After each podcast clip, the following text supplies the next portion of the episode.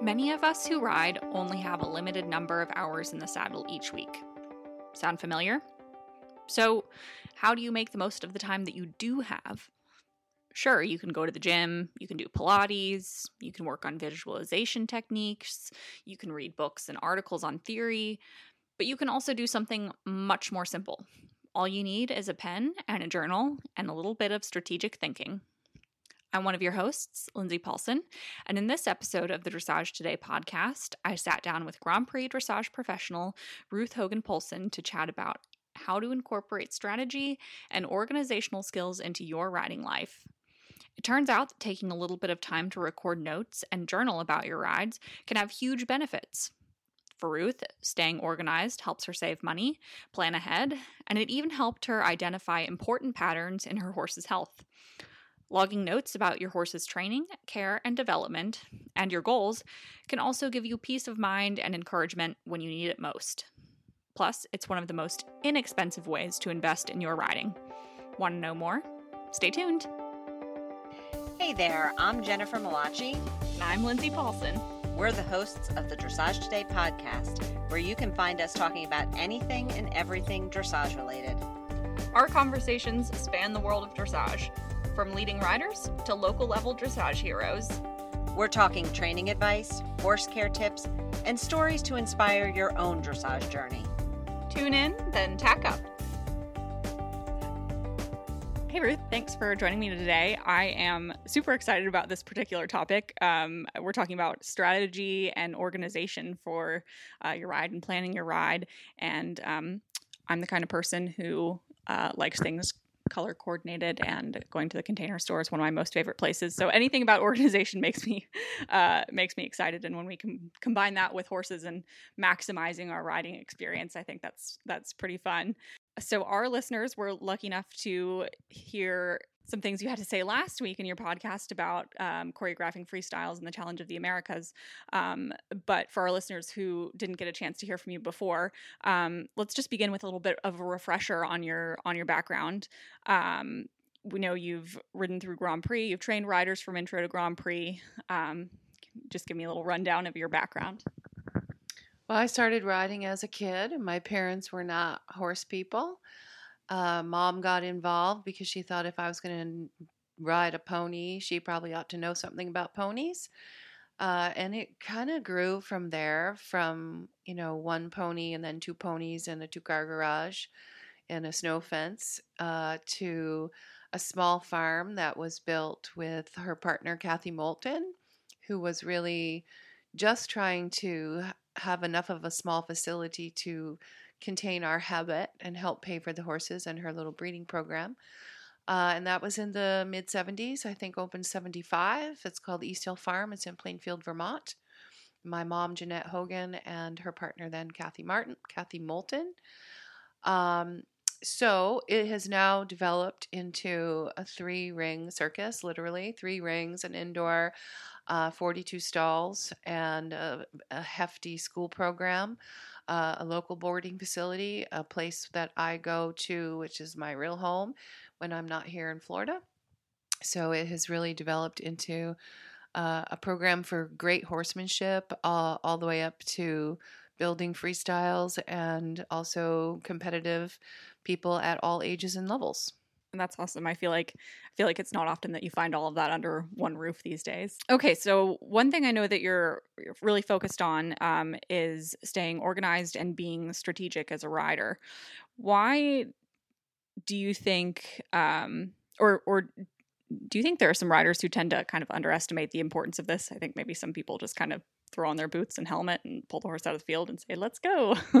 yeah, I do really, but you know, it it has to do with what you want out of it. And so that's where I started when I started thinking about how to help my riders. So what are their goals? Because I have riders of all kinds.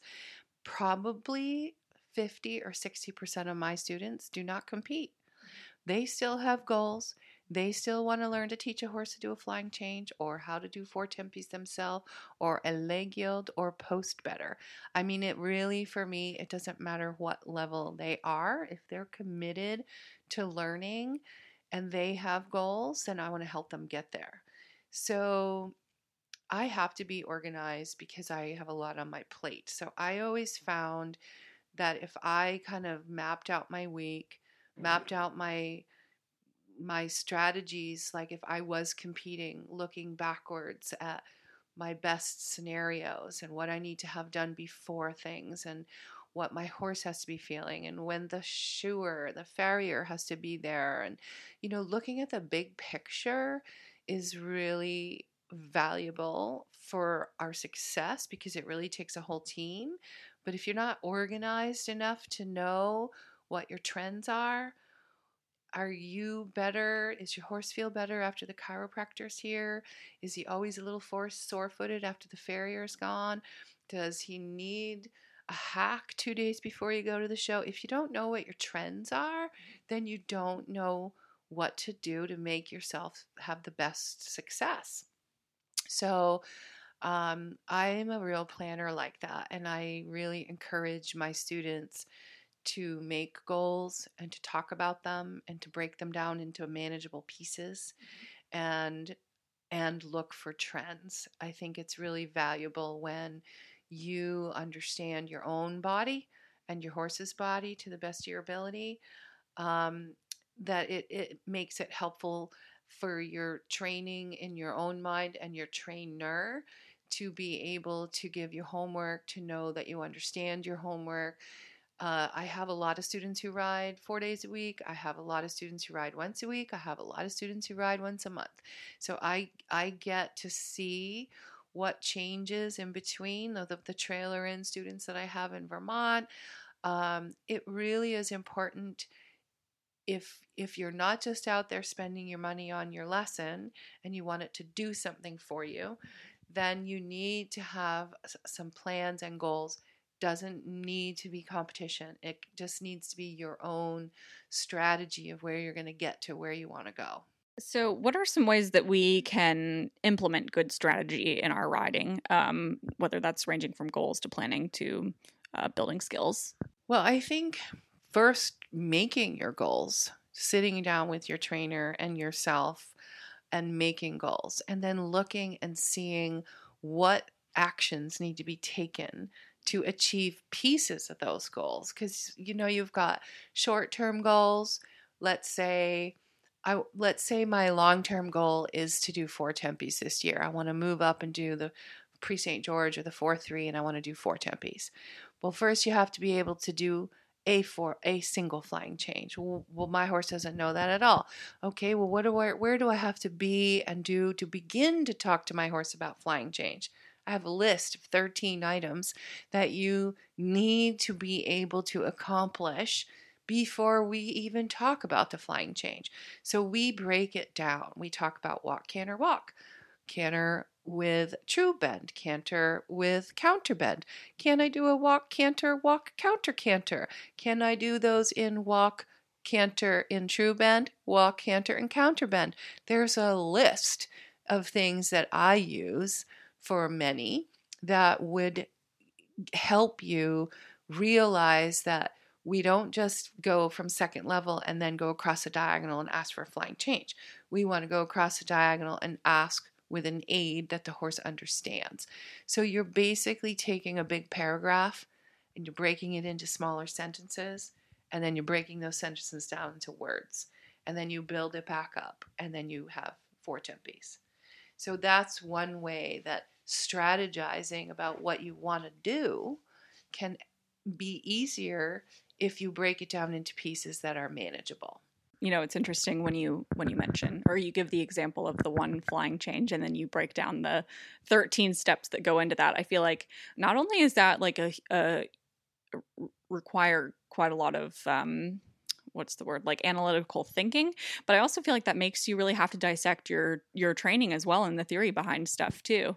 I agree with that and i think one of the i think one of the biggest assets i bring to my students is that i can break things down and yay Jane Savoie she is one of my mentors and she's brilliant at that um, but also that it makes you accountable right? Because horses really by nature they want to do what we want them to do but you have to teach them how to do it and and they're not going to learn how to do it by being louder just like if you spoke german or russian to me i'm not going to understand you if you speak it louder to me. So i am good at breaking down a problem or maybe it's not a problem but a new issue or a, a new task that you want to learn or a problem. Maybe the horse comes to me with a flying change that's late. What do we need to do to fix it? And so, strategic means being able to break things down and also being accountable for them. It also means um, really being focused on details. And I think sometimes we get wrapped up about, oh, I'm not making progress fast enough, and I started this with changes a year ago. I'm still not doing well. If you really and truly look, if you kept a journal and you look at where you are now and what you did a month ago and what you did three months ago, everybody that I teach is always amazed. They, you know, we're dressage riders. We get a little greedy. We get a little happy to keep going, going, going. And we can't always climb up in a steep curve. Sometimes you climb and you do a plateau and you let your horse's body kip up to the brain or the brain kip up to the body. Sometimes then it's like a little ladder. So you go up, you plateau, you go up, you plateau. And when you're on a plateau, you think, but last week I did all of this. Now now you need to settle down and let everything gel and then move on again. So I think keeping track of your progress over time is also really important. I feel like that kind of um, relates to like the skills that we need to develop as riders in terms of and you can correct me if you disagree with this but in terms of our vision right like i feel like we have to be really detail oriented about some things and very particular but then you also have to have that ability to like zoom out and look at the big picture i agree with that and i agree with that for your own stress level and your own horse's stress level. And I also I really encourage my riders like if you're not feeling it today, go on a hack, right? Because you can't really do the best you can do for your horse if you're not feeling up to it either. So sometimes we do really get overly picky, and we are in a sport that is pretty picky if you're going to go out in front of the judges. I mean, we are judged from 1 to 10 on every single step that we take. So that's kind of asking for it, you know, that that you're going to be picky and detail oriented which is certainly dressage, but you also have to be able to take a step back, take a breath, take a day off, take a hack, you know, whatever sort of resets you mentally and physically to be able to keep thinking in such detail. When it comes down to like the nitty gritty and actually doing it and getting things done and um and implementing some of the the goal setting and planning and the skill building, what are some tools that riders can use to be more strategy focused? Um, well, one of the things that I did for my students a number of years ago out of necessity, because like I said, I'm in Vermont half the year and I'm in Florida the other half of the year, and some of my riders come with me and some of them don't. So I've always had these like the last two weeks of each season, everybody's in a little bit of a panic. You know, what am I, what are my goals? What am I supposed to be doing? What's my homework? And I would sit with uh, every one of them and we would make their own lists. But then I realized like, they don't really have a platform for it, which is why I started the Dressage Riders Journal. And it has developed over the last couple of years into something a lot more than it was because I realized how little place there is for riders to have a platform to keep track of everything. If you go to a clinic and you take a lesson and you learned a new exercise, I was going to clinics with like the back of the program and taking notes, mm-hmm. right? I wanted a place where I could have this stuff as um, a toolbox where I could go, oh, I remember watching Carl Hester at NITA last year and he did this and I wrote it down. I go back and I look for it. I wanted a place to keep track of how my horses were doing every day. And this was something that I've done that I've encouraged my students to do. Like I'll come in from a ride on my horse Nebrijo, um, who's had some physical issues in the past, and I would come in and say four gold stars today, Nebrijo, because I got to do six changes today, or whatever it was. Um, and I write it down, or I put it in my calendar, four gold stars. Well, what? Why did I have four gold stars today? Did you get shod last week? Did uh, the chiropractor come? Was I feeling good? Did you know? Whatever it was that happened. And again, I started looking for trends, um, which was really interesting in a couple of horses that I realized had some allergy problems when I would have like some little bit of head tossing or fussiness. Um, and then I started thinking about what is different today. And, you know, we all have these smartphones, and I go to my weather app to see what the weather's going to be. High pollen count. So I start writing down in my book high pollen count, twitch, fussiness. No pollen, low pollen count, no problem. So I knew what to do about it, you know. So I would never ever have noticed that had I not written it down. We have a barn full of horses, and they're all personally loved by everyone that's here and their owners. So everybody is very knowledgeable about everybody's little horsey, the horse's idiosyncrasies. But I couldn't tell you if, you know, if my vet asked me, um, well, can you tell me what happened the day before? No, not unless I have written it down. Mm-hmm. So I'm really a fan of making your own little system of checks and balances. Like, yeah, his back was sore today, four gold stars. The farrier was here. Uh, I did the horse show. He did great. He was sweaty, extra sweaty in the trailer. It was 90 degrees. Anything that's unusual, just make a little note of it kind of gone through times in my life where I've been very um, like diligent about keeping a lot of notes on my horse and then and then I, I go through other times in my life where I'm like, oh, I don't need to be so type A about this. I just need to, you know, relax a little bit. But you know, every time I do that, I I always regret it because I think, oh yeah, I can remember what I did last Thursday. And then and then the next week rolls around, I'm like, oh no, was that I, I don't even know what day it is today. yeah, I mean, I think it's also important for if you have one horse or two horses or like a barn full of horses like there are here um, also that your records are kept because in this day and age if you are showing or competing or driving off property you need to have your proof of vaccinations you need to have your coggins test you need to have your health certificates you need to have all that stuff in order and if you don't know when they were taken or where your records are you're going to be scrambling last minute um, also, just little things like mm, my students are already reminding me that in April we have our first opening date for the Vermont show. So like I have to go ahead now start looking ahead and I if I know what's there and I have it written in a place, I am a much less stressed person. Okay, now we're going to take a quick break from the show so I can tell you about a really cool opportunity we have for our fans. Thanks to VitaFlex, you can enter to win a clinic with U.S. Dressage Olympian Adrienne Lyle at your barn with your friends and your horses. All you need to do is fill out a short form and submit a short essay on why we should choose you to win. Enter the contest and find the rules at dressagetoday.com slash win a clinic. Trust me, you don't want to miss out on this.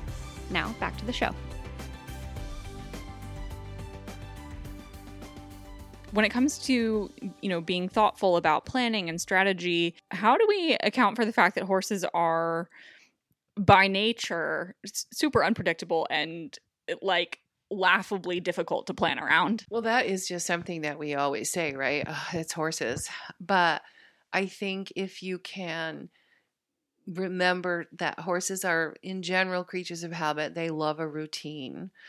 The more we can help them be happy in that routine, the we minimize all those things like banging yourself up in the paddock or you know slip and fall out on the trail whatever it is. Horses are horses and they tend to do things without us that you know get themselves into trouble or pull a shoe or oh i go out to catch nebrijo in the morning to ride but he's already pulled the shoe off. You know those things just happen.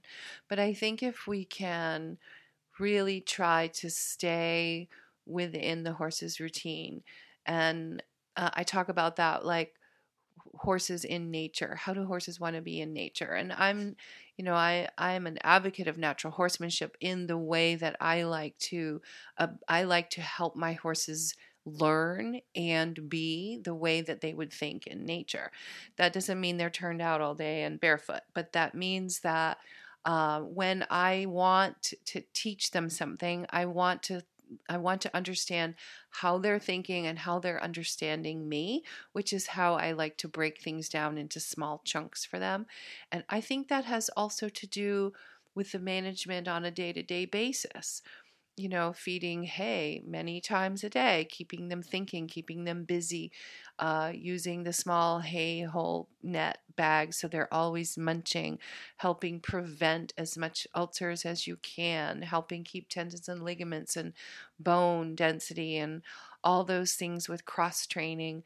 So it's kind of a rambling statement there, but I think looking at the big picture for your horse in terms of what they need to be as comfortable as horses can be doing this dressage um, is super important. And I have a couple that I would love for them to stay out longer and they don't want to stay out longer. So they get to come in. They also go out for another hand walk or a hand graze or a hack, something that keeps them moving, something that keeps them from being bored.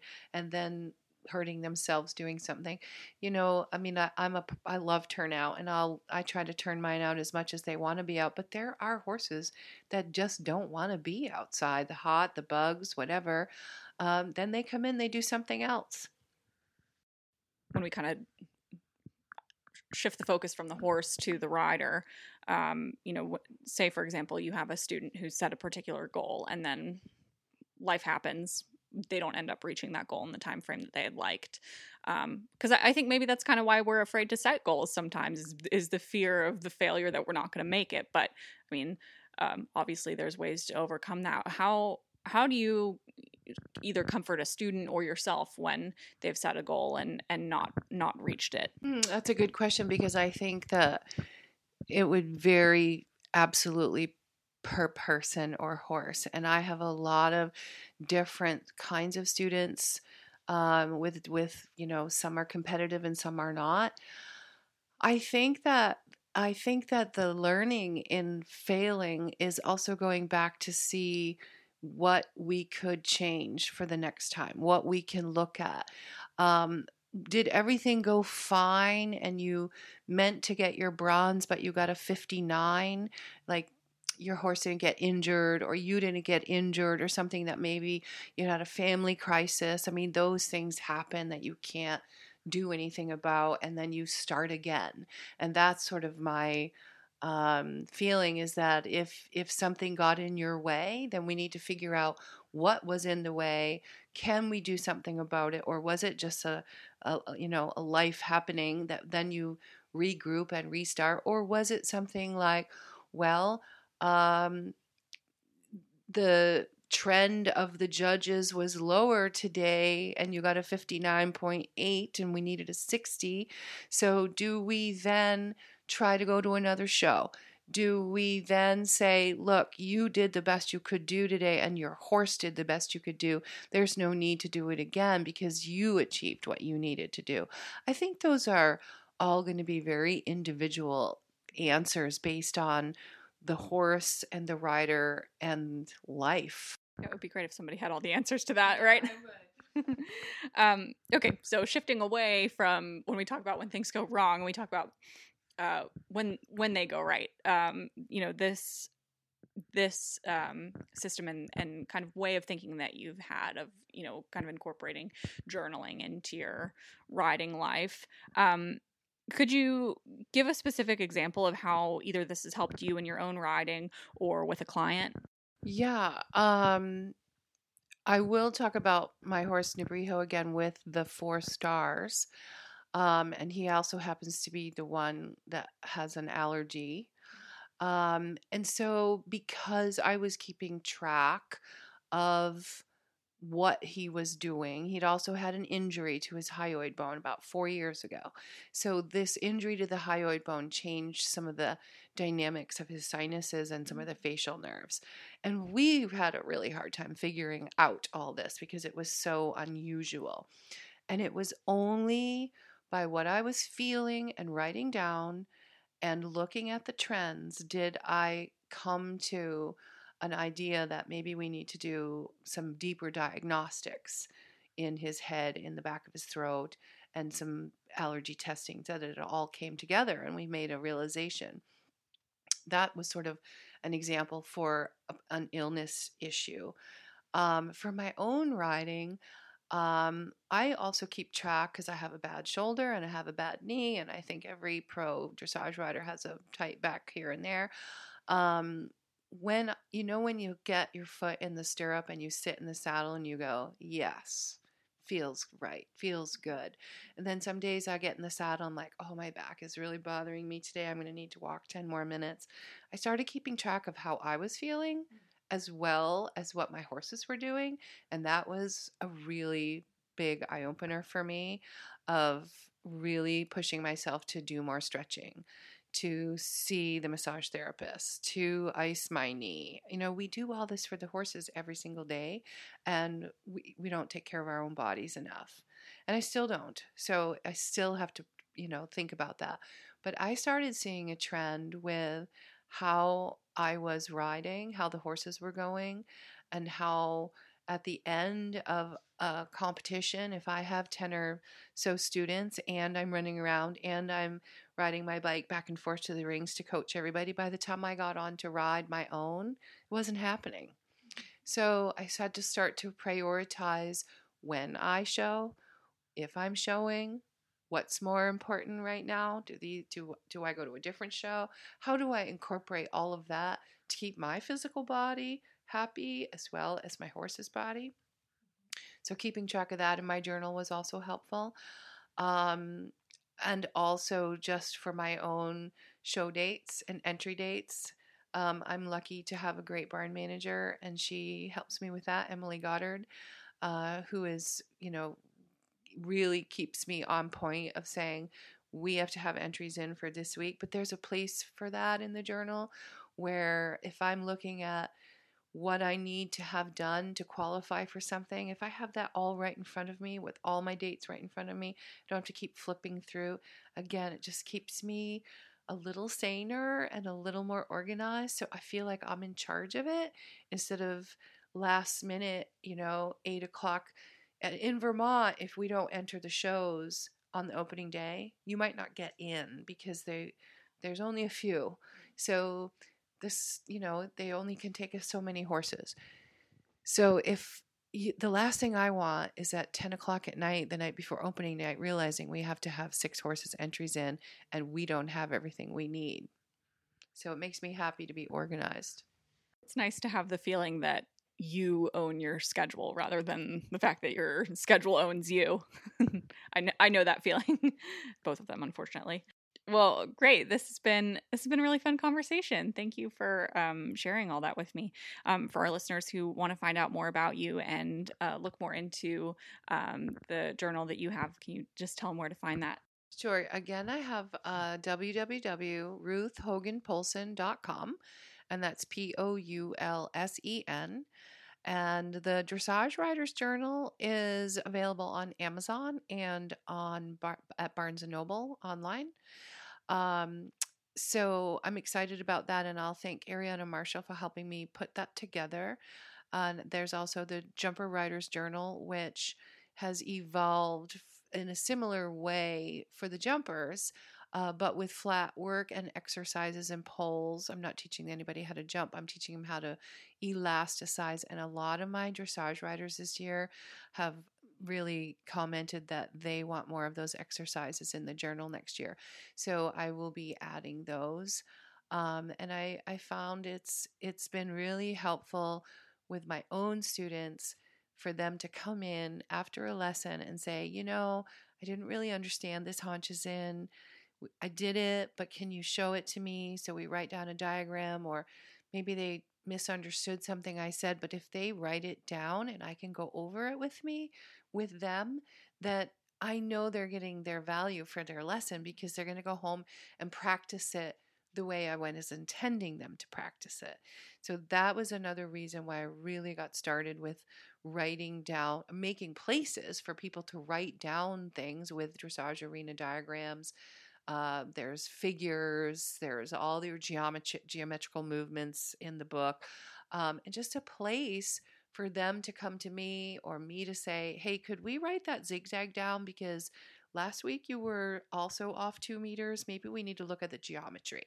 So it just gave us a platform to put it in front of us when we weren't on the horse to to lay it out to make it more understandable over the years i remember uh, for dressage today we've worked with several sports psychologists um, and uh, well actually people in all sorts of educational areas but i feel like one of the themes that reemerges is like you know yeah okay we can we can internalize this stuff by listening or we can internalize things by watching um, and you know you can write things down in a word document but one of the things that really helps people process things on a new level is putting pen to paper and and writing things out and um, i i certainly see how that changes things in my own life um, so it, you know it's nice to nice to see opportunities for us to be able to continue learning through that with especially helpful tools. Yeah, I think it is too. And, you know, people learn so many different ways, like you said. And um, if I'm giving a lesson, I'm also teaching in different ways. Some people,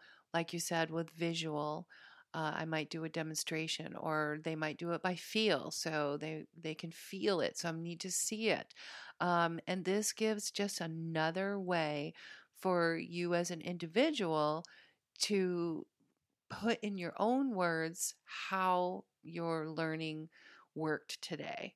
How did your horse understand it? Did you have to do it different from left to right to make it the same? You know, I think it just gives you a good platform to break things down. And that's where I feel um, sometimes people people miss the big they they miss the big picture because they don't break things down into manageable pieces. And those manageable pieces are what you can be in charge of and what you can be in control of with your horse. Something i've been working a lot on in my own kind of personal riding journey is is you know remembering to take things one day at a time just just like like you said breaking those things down. Um, so cool. Well thank you. Thank you again so much. This is really fun I'm honored to be here, and it was really great to meet you. So now head over to dressagetoday.com and you can find links to Ruth's Dressage Riders Journal, and you can find more articles that will help you maximize your time with your horse.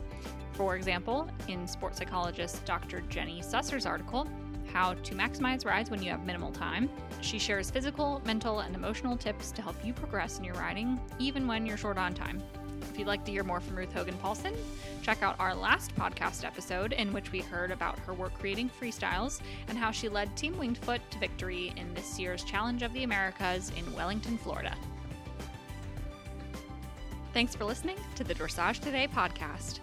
You can learn more from Dressage Today and read in depth training articles at dressagetoday.com, or you can visit our new training video site, Dressage Today On Demand. To learn more, visit ondemand.dressagetoday.com. And for daily dressage training tips and advice, give us a follow on Facebook, Instagram, and Pinterest. Happy riding!